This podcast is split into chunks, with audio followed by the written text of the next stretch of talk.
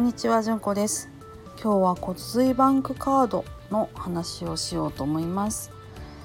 私のクレジットカードは20年ほどメインに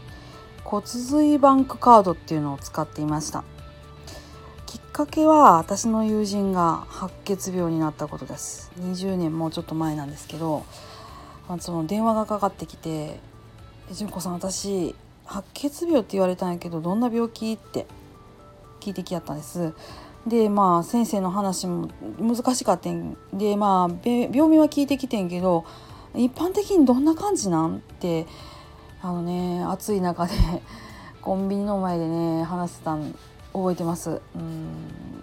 20年前ですからねインターネットもそんなにちゃんとしなかったでですね怪しいサイトもなければ公式サイトがこんなにも充実してなかったんですよ。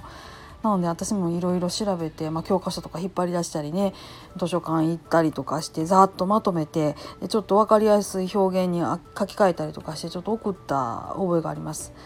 でね一番上の子を妊娠した時だったんですよそれが。でね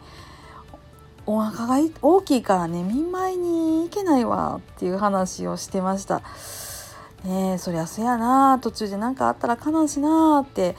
話してくれやってでまあねその後しばらくで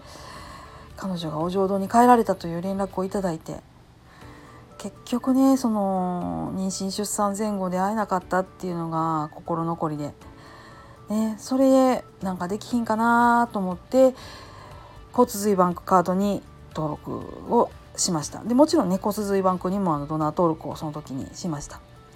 ね、骨髄バンクカードっていうのねすごい私は良かったなと思うのはその年会費がまるまる骨髄バンク財団に寄付されるっていうのとあと購入金額のポイント相当分も寄付されるっていうやつだったんですよ。だからあのずっとそれを持ってそれを使ってる限りずっと彼女とあのつなつながってるっていう感じがあってすごいねなんかあの嬉しく使ってたようなものだったんですけどついに。それが終わりまして。はい。6月30日で終わりになりました。ね、でその子と少し離れてしまうなっていう思いがあってまた何か変わる手段で骨髄バンクなりなんなりとつながっていきたいなっていうふうに思っています。もう私はあの1月に輸血もしたのであの献血のドナーにもなることができませんしもちろん骨髄バンクの方のドナーにもなることができないので何かちょっとつながっていきたいです。